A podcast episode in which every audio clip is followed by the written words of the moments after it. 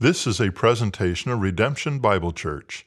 For more information, please visit our website at redemptionbc.org. Well, this morning we're going to continue our series uh, called Choosing Contentment.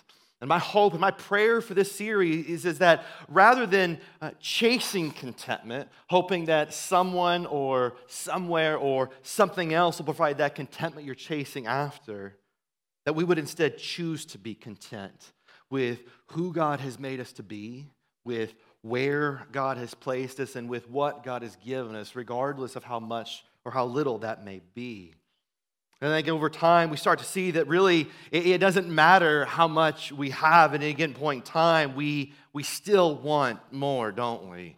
We want it bigger, we want it better, we want it newer, we want it faster. I remember the, uh, the first apartment that Jill and I had in Ames when we were in college after we got married. It was barely 400 square feet. I think this stage was bigger than our, than our apartment. But, uh, you know, after life in the dorms with a bunch of guy roommates, um, it felt like a palace, right? We had our own bathroom that I didn't have to share with other guys. Jill learned that she had to share a bathroom with a guy. That wasn't as much of a palace for her, probably. And it was great until we moved to Arizona. And we moved to Arizona. We, we bought our first home. And, and now it was huge. It was like it was like 1,500 square feet. We had, we had three bedrooms. We didn't have, we didn't even barely have one bedroom's worth of furniture. We had a two-car garage. We had a backyard for the dog. We were living the American dream. Until we realized that you don't live in Phoenix without a swimming pool. Just don't do that. But we did that. And so we knew we needed to fix that. And so we built a newer house, a bigger house. More bedrooms, more bathrooms, a three car garage, and a pool in the backyard. And this was like, it was the perfect house until we moved to Illinois.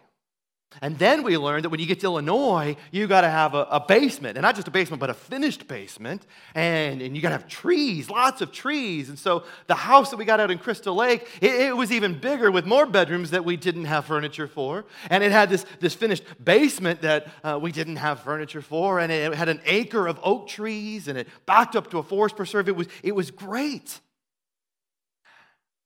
And while each house came with more square footage, each house came with more bedrooms and bathrooms and a bigger yard, you know what it also came with? A bigger mortgage. And that wasn't as much fun. It, it took more time to clean, it took more time to mow the yard. You needed more stuff to fill the rooms. Like each time we moved, it was all about more. And what we learned with each move is that it doesn't matter how much or how little you have you're still not content, are you? You're still not content. You still want more. And now we live in Arlington Heights in a, in a little tiny house that was actually so small our real estate agent wouldn't show it to us the first time. She just she handed us the listing and she circled the square footage and she wrote no. Eventually she showed it to us. But the house, it's so small now that instead of wanting a swimming pool, instead of wanting uh, a basement or a big backyard, you know what? All I really want right now is I want a wider driveway so that we don't have to play musical cars in the morning. So, like this morning, I got up and I forgot to change cars last night. So, Jill's in the back, so I got to back her car out, pull the van out, pull hers back in, and then take off. We get to play that on Sunday mornings. I'd like to have a closet that is wider than the actual width of the door so that we don't have to like hang hangers on hangers. You know, those kind, we got like four hangers hanging off of one hanger. I don't know how the rod's holding all that. But like, rarely are we settled, are we? Rarely are we satisfied with what we have. And rather than choosing contentment with what we have, we are driven by this desire for more, thinking that if only I had more of something, more money, a larger pension or retirement fund, a bigger house, a newer car, nicer clothes, more friends, or maybe even more time, that then I'd finally be content. We're chasing contentment rather than choosing it and we will cross lines and we will do whatever it takes to capture it. And in this morning's passage, Apostle Paul, he, he warns of that very thing, and he approaches it uh, from two different angles, two sides of the coin, if you will. First, he shows us the benefits of, of choosing contentment with what you have. And then on the other side, he shows us the danger of coveting what you don't, of chasing contentment in more and doing whatever it takes to capture it. And so, on the first side of the coin, what we're going to see is this. Why don't you write this down? It's that pursuing God leads to contentment. Right? Pursuing God leads to contentment. Look at verse 6 here. Paul writes to Timothy and says, But godliness with contentment is great gain. A little context here Paul, he's writing to his young disciple uh, by the name of Timothy. Timothy, he traveled with Paul. He helped him plant churches. He uh, was with Paul as he wrote some of these letters to churches. And now Timothy had been entrusted in, in, in overseeing the church in Ephesus, um, not necessarily as their pastor, but as Paul's representative to the church. He was there to love and care for the church. In part by, Paul says, uh, keeping a close watch on the teaching and ensuring that they were teaching sound doctrine. And Paul says that this sound doctrine, this orthodoxy, uh, is, is what leads to godliness, to orthopraxy, right? It's, it's right beliefs leading to right behaviors. And in chapter 4 of this letter, he urged Timothy to be, to be trained in the words of the faith and of this good doctrine, training himself for godliness, right? That same word that we see here in verse 6. And that's what uh, spiritual growth and spiritual formation are. It's, it's being formed more and more into the image of Christ, right? Growing to be more like Jesus as we faithfully follow the way of Jesus.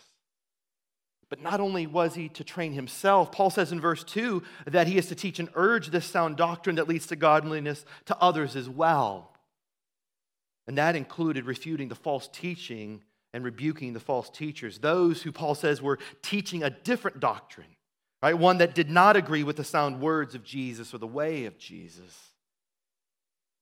They were teaching, Paul says, that godliness is in and of itself a means of gain. They were preaching a prosperity gospel. Right, a prosperity gospel that says that if you believe enough or if you do enough, if you are a good enough person or have enough faith, if you give more, if you serve more, then God will bless you. He'll bless you materially with more money, a bigger house, a better car. He will bless you uh, physically with better health. He'll bless you relationally with more friends, with a spouse, with kids.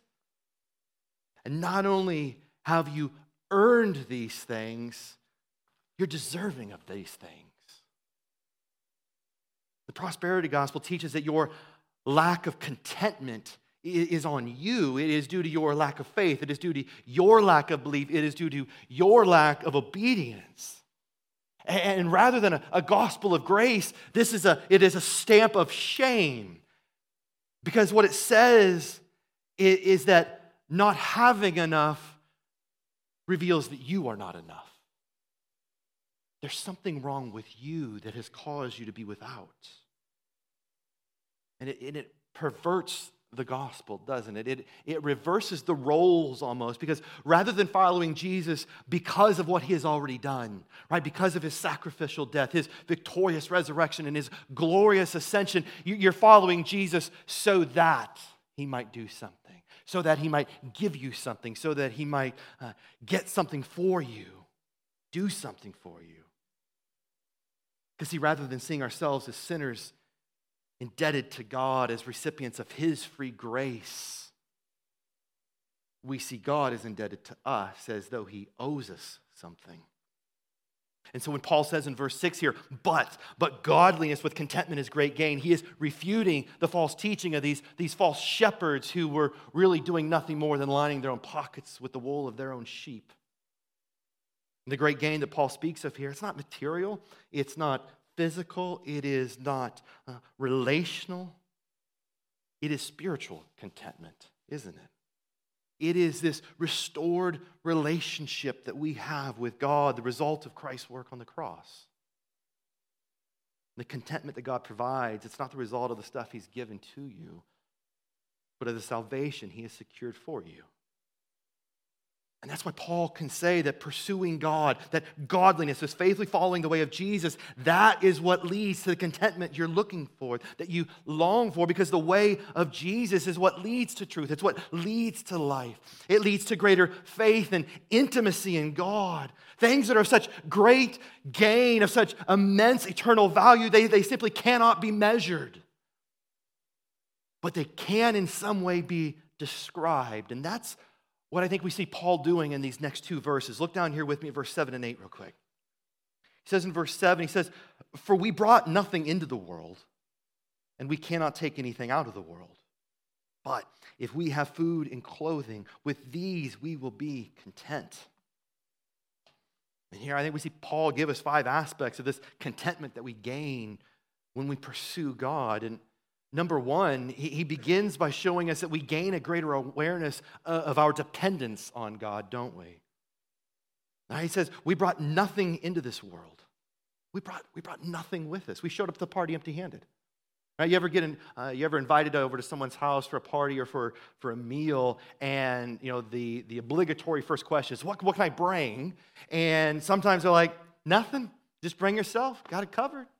You know, last night we went to a, uh, a Halloween party at a, a, a, friends of the boys, and uh, you know they don't bring anything. We got all covered, and sure enough, they did. Like they had um, they had a hot dog bar, which that in of itself was pretty cool. But next to the hot dog bar was a chili bar, and that was enough. Next to the chili bar was the baked potato bar, and we actually kind of figured it out that like, do you notice like the condiments for all three of those things are actually kind of the same. It's not really three bars, it's one bar, but it was still really, really awesome. And then you know, this is like, who here is uh, sick of sugar already this weekend? Yeah, last night I think I ate my weight in chocolate covered pretzels. Um, and it's not even Christmas yet, and they already had white chocolate pretzels. They were so good. But we didn't bring anything. We brought nothing to the party. We brought ourselves and our costumes. That was it. They provided everything, they contributed everything. And Paul's saying that's how this works is that you brought nothing into this world, but God contributed everything. And we see this theme throughout the Old Testament wisdom literature, don't we? Job, he, he says, Naked I came from my mother's womb, and naked I shall return. Brought nothing with me. I think that's why Jesus, when he taught his disciples, when he taught us how to pray, he said, he said, pray like this. He says, Give us this day our daily bread when we pray to the Father. Give us this day our daily bread.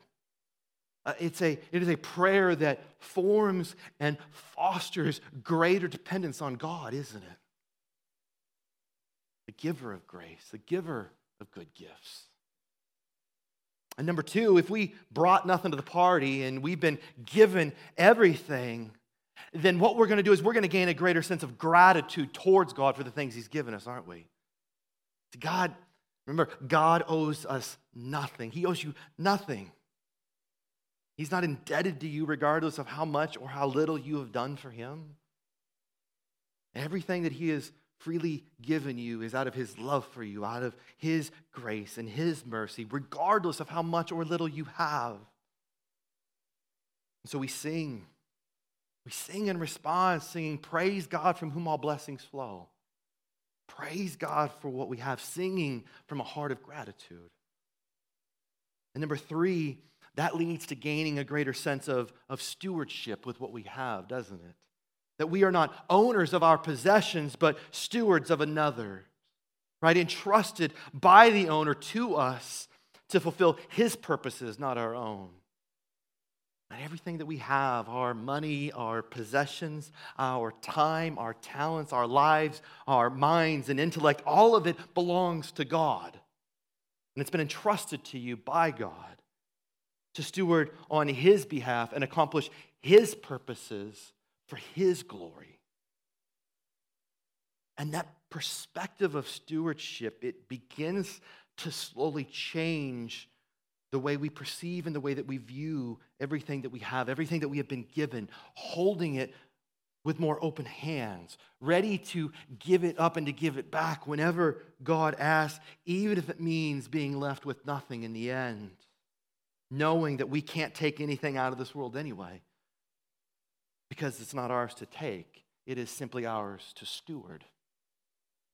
John Calvin, in his sermon on this passage, he says, We must use the goods we have in our hands that we have been given and use them in such a way as to do homage to God, right? To show Him respect and to bring Him glory, which we cannot do unless we be content to resign them up and forego them content to surrender them, content to give them up and to give them back. And so while we are not owners of our possessions, I think we've all experienced times where our possessions have owned us, haven't we? In this passage, while it is about money, I think it's, it's not just about money. It, it, those things that, that, that possess us, it can be comfort, it can be our career, uh, it can be our social status or financial security, it can be relationships or simply a dream that you have for the future.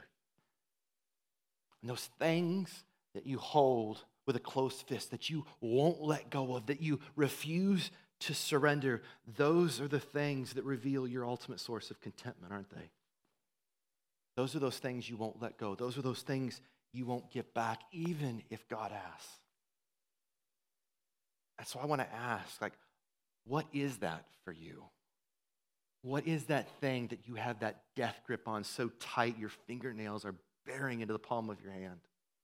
What is that thing you can't imagine life without? What is that source of contentment for you? And as you're thinking about that, as you're envisioning that in your head, I need you to know God's not simply asking us for 10% of what He has. No, he, He's asking for everything, everything and nothing less. We follow after a suffering servant, don't we? One who didn't give 10% of himself, but he gave his entire self, his entire life, his all. And Jesus, he has called us as his followers to take up our own cross, not once, not twice, but each and every day with every step as we faithfully follow the way of Jesus, living our lives for his sake, stewarding our lives for his glory. Amen? Because stewardship recognizes that contentment is not found in the gift, but in pursuing the giver of the gift. And that leads to number four, which is a greater sense of satisfaction and fulfillment in what God has given and how much He has given. Look at verse 8 again. He says, But if we have food and clothing, with just these things, we'll be content. We're going to be okay. He's speaking of finding contentment not in luxuries, but in necessities, in, in having food to eat. Maybe not great food, maybe not having a lot of food, but in having food to eat. And, not just clothing to wear, but really any covering, including shelter, as, as conveyed by the original Greek here. And yet, I think as we think about this, having food and having clothing, we can't really go one day in our city without recognizing that we live in a world where not everyone has food, right? Not everyone has clothing. Not everyone has covering over them. And that's where our stewardship of what God has blessed us with comes into play because God is going to provide for others through us. He has given us extra for those who don't. And that's partly why we established the Hands and Feet Fund a few years ago. Because we want to be the hands and feet of Jesus in our world. And so, what we did was we began by setting aside 5% of our giving each and every month a couple of years ago. And this goes to supporting needs uh, here in our church family through things like benevolence. And it goes to supporting the needs of our community through things like, uh, you know, we support Journeys, a local uh, organization that helps those that are without a home in the northwest suburbs. And when the pandemic began, they were uh, they put a pause on their homeless shelter program that they run through a number of churches in the suburbs here. And instead, they started a, an emergency hotel program. And I think if we've, even if you stayed at the Motel 6, uh, like hotels aren't cheap, are they? And so they needed support for this. And so each month of the pandemic, we've uh, contributed $1,500 out of the Hands and Feet Fund, which covers, just barely covers one hotel room for an entire month. But what that means is that because of your generosity, a family that would not have had covering over this last year and a half has now had covering. Uh, we also, another thing that we did with the Hands and Feet team is we put together these compassion kits. You may have seen these blue bags on occasion. They're filled with a number of supplies that you're able to, uh, to pick up. You can pick them up after service out here in the lobby and, and hand these out to those that you know are in need. And it's not much, but it's something. And uh, we also ask that you include a, a $25 gift card to a grocery store and, and hand this to someone who you've seen in passing on your day that you drive past on a regular basis, someone you know is in need. And man, when you hand it to them, pray for them too, right? Don't just say you're going to pray for them. Stop and pray. It's not much. But what I think it's done is I, have heard stories of how it's, it's lit a fire to want to do more. And so we've been praying about another opportunity to love our community that we're currently calling the pantry. It's kind of the name until we find a better name. Uh, we've gone through a few of them, but uh, the pantry. And the idea is uh, we're, we're hoping to launch this next year, being able to provide resources to families here in our local community that are in need. And so uh, we're going to start small and you know experiment evaluate expand it applies to everything we do we're going to start small we're going to be providing uh, diapers and wipes and formula and as we uh, grow this ministry, God willing, being able to add uh, toys for young kids and, and, supplies and maybe even uh, clothing as we go. And so uh, I know every time I say something like this, you're like, well, what, what can we do? Right now, here's what I need you to do I need you to pray. I need you to pray for the pantry and for Sarah and Amrita as they uh, finished putting all this together. We're going to have an informational session in a few weeks after service to share more. Uh, but what I want us to do is when we share what it is that the pantry is all about, I want our whole church family to say something to the effect of, yeah, it's about time. That's exactly what we needed to do and we're in. Uh, because we can't do this with two people. We need everybody doing this, uh, serving on a monthly basis with us. That sound good? That's what we're praying for. We're all praying for the pantry. Write that one down. Praying for the pantry. But what we see in here with our with our dependence, with our gratitude, with our stewardship, and this sense of satisfaction is that the more we're able to be able to content with less for ourselves, the more we're able to do for others, aren't we?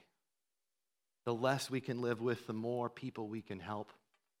And that leads to, I think, my favorite, number five here, is that through all of this, it, brings us to a, a greater sense of, of freedom right? That there is freedom with less. It, it, removes some of the crushing weight of all these things that we are chasing after. I got a, a backpacking book back when we lived in Arizona, and um, it, it, talked about uh, the idea of lightening your pack and carrying less so that you can hike further easier.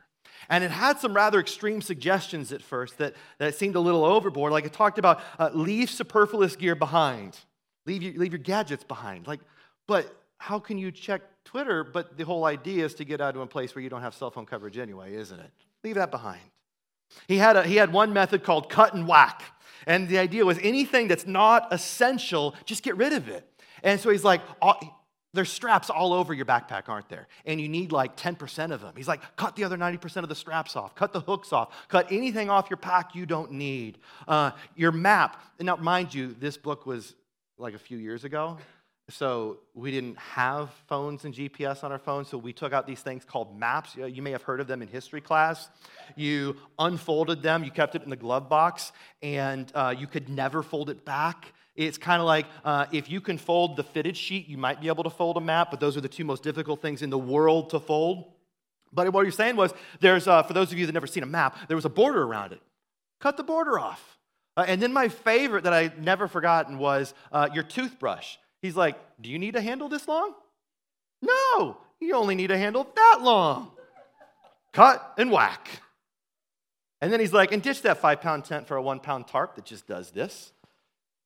But the reason was he wanted you to lighten your load and limit your essentials so that you could gain this freedom when you were hiking, so that you could enjoy the hike and enjoy God's beautiful creation when you were out there. And that was some of the freedom that I think Jill and I began to experience when we downsized our house in this last move. The big thing was there was less mortgage, which led to less stress. There's a whole lot less house to clean, and now we got two extra people to help with the cleaning. Although I don't know if their amount of cleaning and the mess that they make offset each other, but they're learning, they're getting there. Less mortgage, though, less stress. But that was the idea behind the move is uh, I wanted a mortgage that, at that time, like layoffs in Motorola, it was when, not if. And I wanted a mortgage that I could afford wearing a green apron at Starbucks or an orange apron at Home Depot. And uh, sure enough, God just had another apron in mind for me a couple years after we moved. And so think about those things that you're carrying the weight of those things the weight of the mortgage, the weight of the credit card debt, the weight of the car lease, the weight of the cable bill.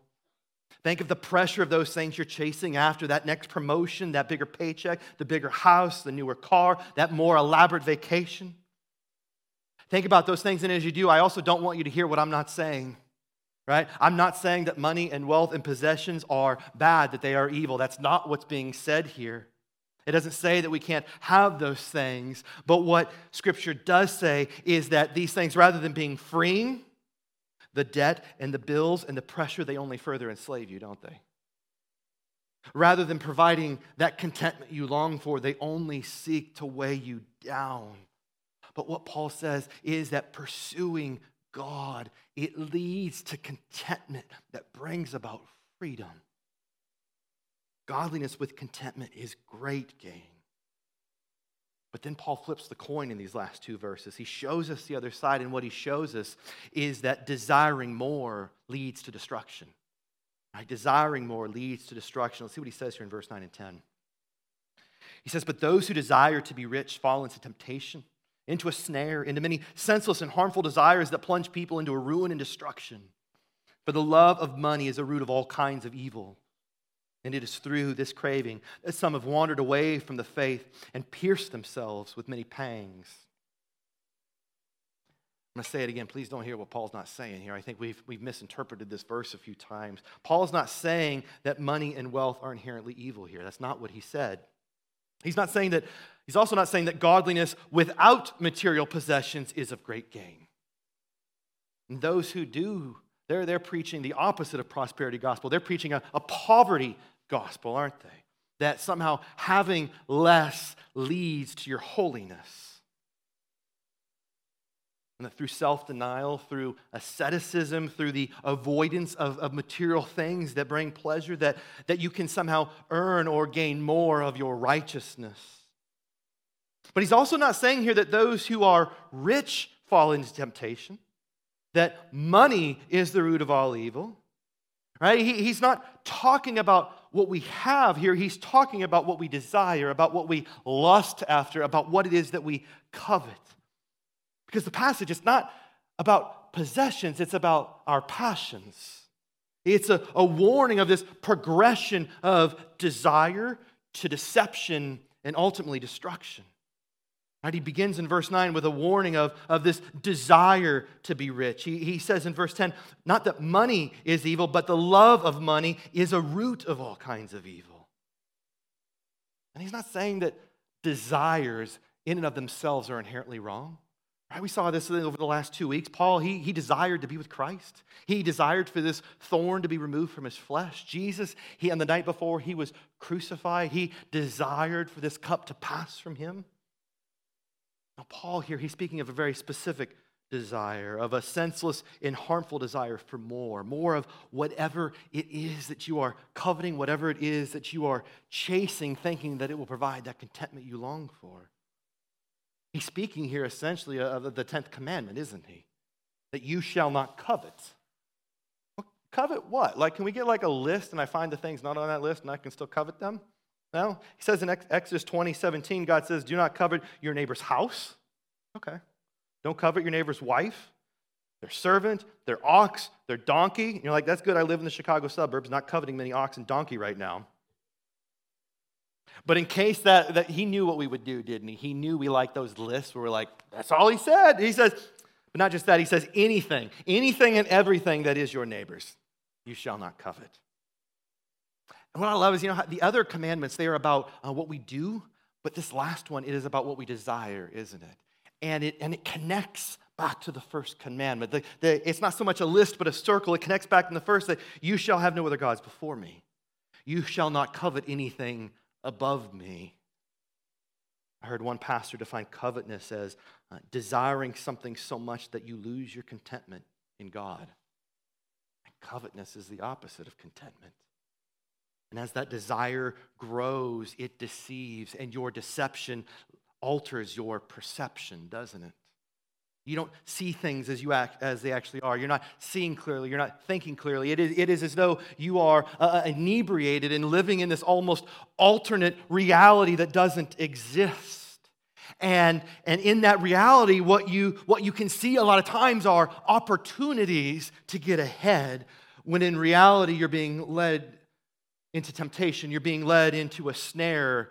You're, I can't help but picture Admiral Ackbar right here. You're being led into a trap.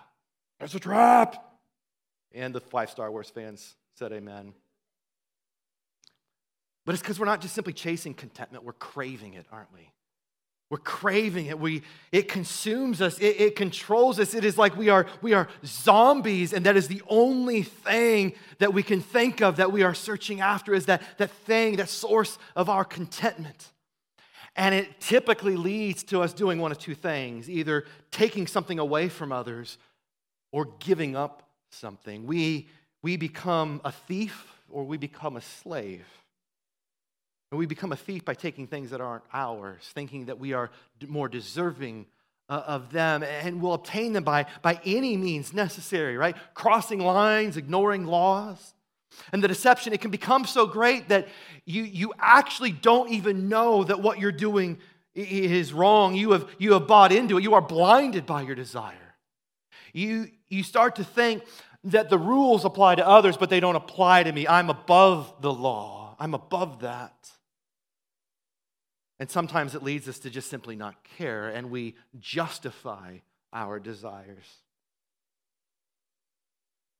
We become a slave. We become a slave by taking on debt, thinking that uh, if we had more money, we could buy more of that thing that we desire, more of that thing that we covet, more of that thing that will bring us contentment. Proverbs 22 7 says, The borrower is a slave of the lender. Now, again, please don't hear what I'm not saying. I'm not saying that debt and a mortgage and a car loan are sinful, that they are inherently wrong or evil. That's not what this is saying. It is simply saying, God is simply saying that it is enslaving. Because anytime you take on debt, you are giving up a level of freedom, aren't you? I think you know this. Uh, okay, so you just got the, the big idea that we've moved a whole bunch of times, didn't we? And uh, moving when we were in an apartment, a whole lot easier than moving when you're in a house, isn't it? Breaking a lease or having to sell the house. You don't break a mortgage, mortgage breaks you. That wasn't really that funny, was it? it was just more like, yeah, it's breaking. But we give up freedom and we give up our freedom to someone else.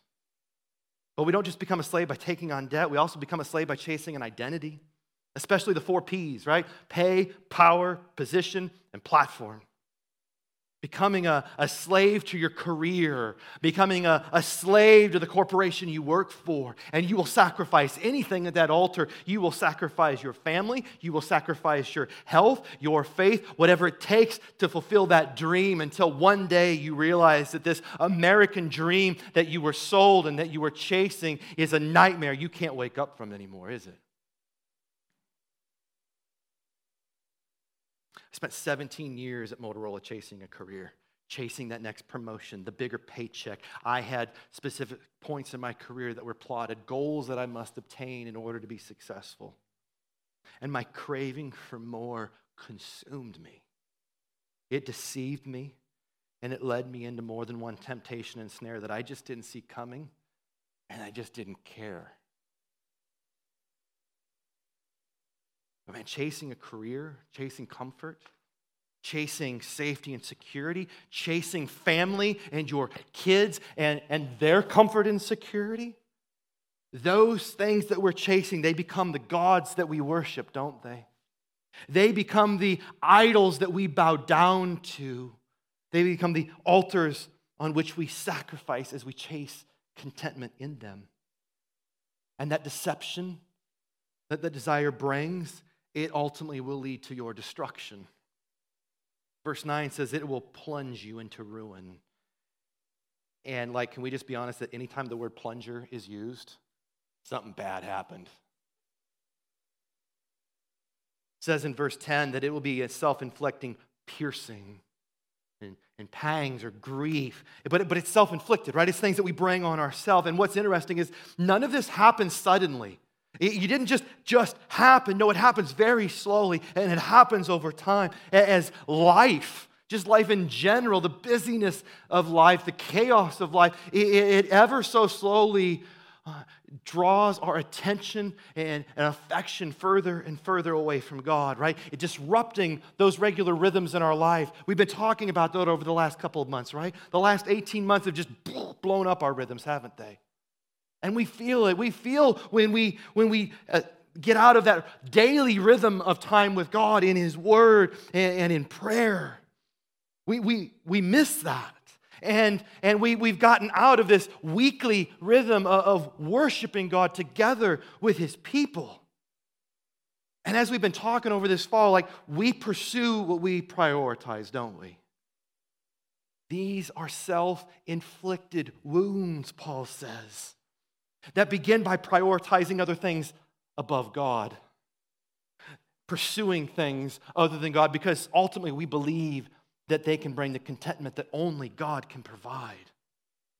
And that desire for more, it destroys your health. It destroys your marriage. It will destroy relationships, your family, and even your faith.